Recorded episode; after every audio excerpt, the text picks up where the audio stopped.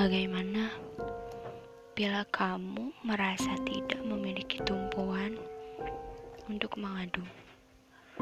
Merasa kepalamu hampir pecah dan hatimu sangat lelah. Tetapi tidak ada seorang ayah yang bertanya tentang apa yang kamu rasakan atau bahkan berjanji bahwa keadaan akan membaik.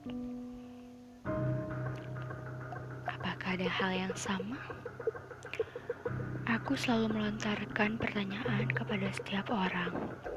Salah satunya ibuku, kakakku, dan juga saudara dekatku.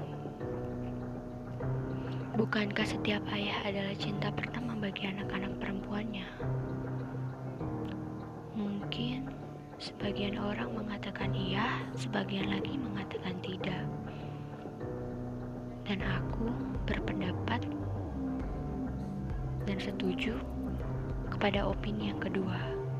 Bagiku tidak.